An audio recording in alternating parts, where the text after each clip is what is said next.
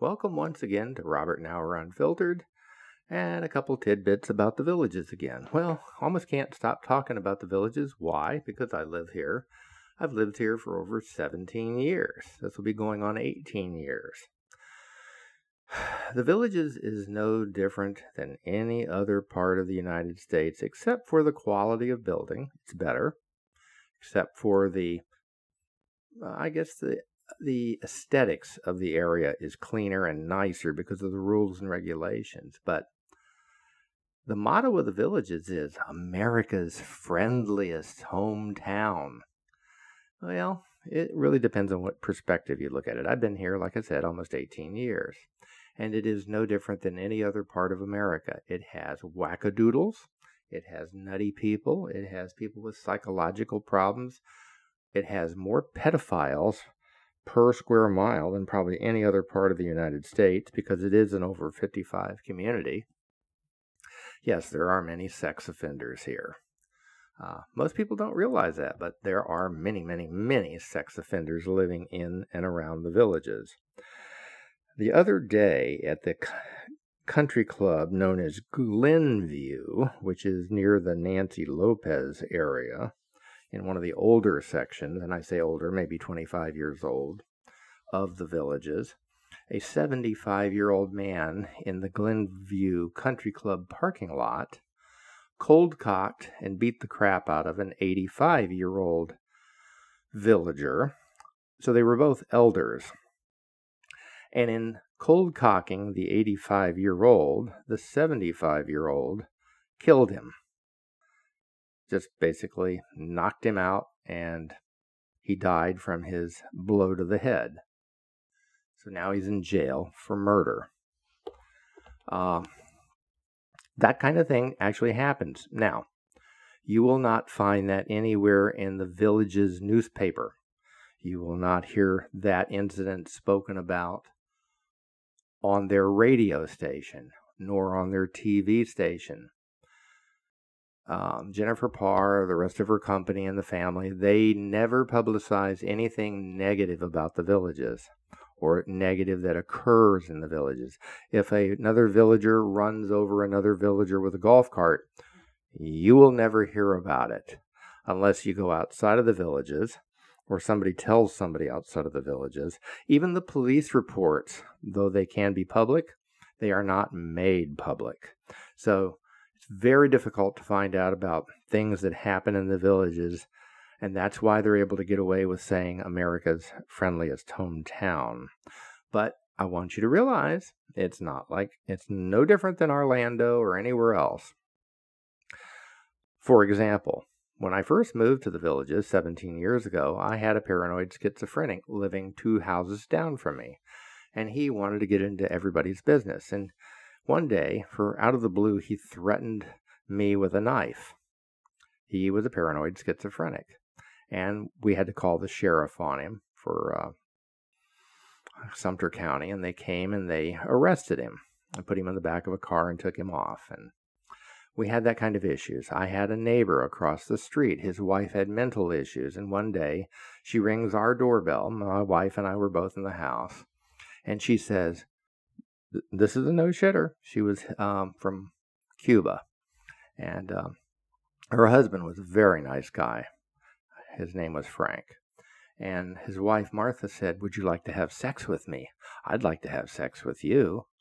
And I'm just thinking to myself, What in the fuck is this woman coming across the street asking me this kind of question? And I said, No. I said, I don't, I don't think so. Uh, why are you here? anyway, that kind of shit really does happen in the villages. Um, three streets up from where we first lived in the colony area, a neighbor who had a fetish for his next door female neighbor who was in her late 40s while her husband was away. And um, she was, I think, a pharmacist or something. Anyway, he had romantic leanings towards her and wanted to have sex with her. Now, this is his next door neighbor, and she lived in a stick built vinyl home, and so did he.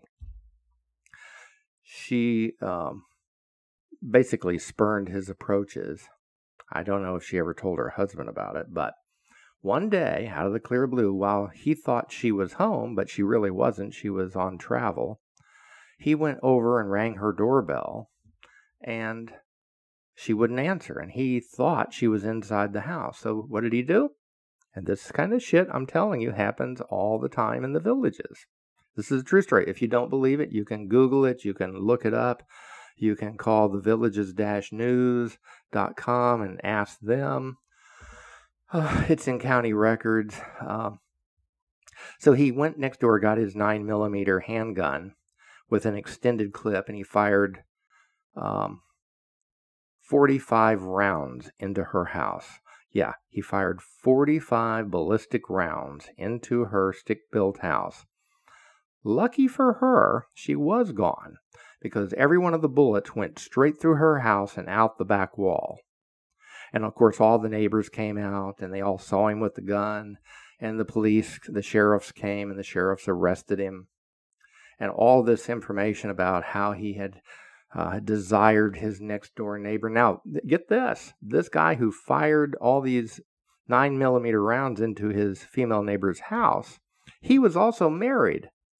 And his wife was home when he did it. Oh, my goodness. So, yes, this kind of shit really does happen. So, you need to think about that. So, yes, this kind of shit really does happen in America's friendliest hometown, the villages. Not often, but it does happen. And I've these just these crazy incidents that I've had with a paranoid schizophrenic neighbor and a mental basket case.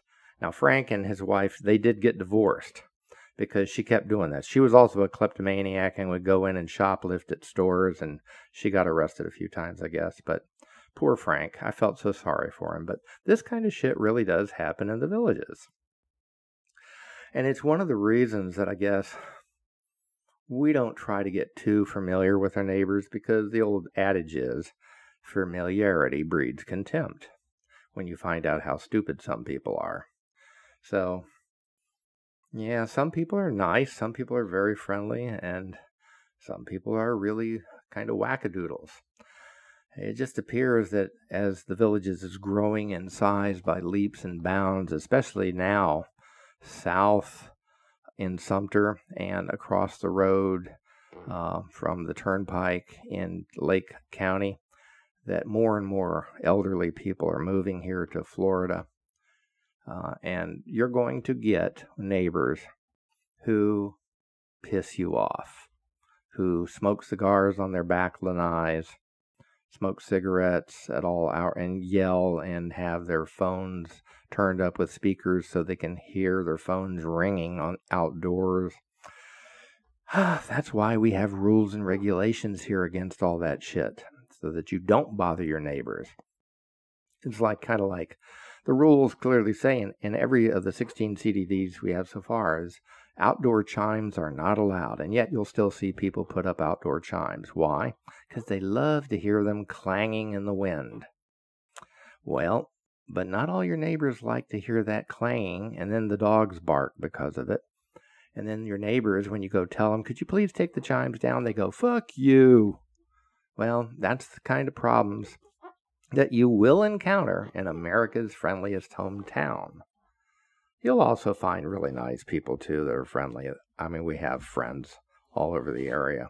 But uh, as we're getting older, I'm realizing just how crazy this place can be.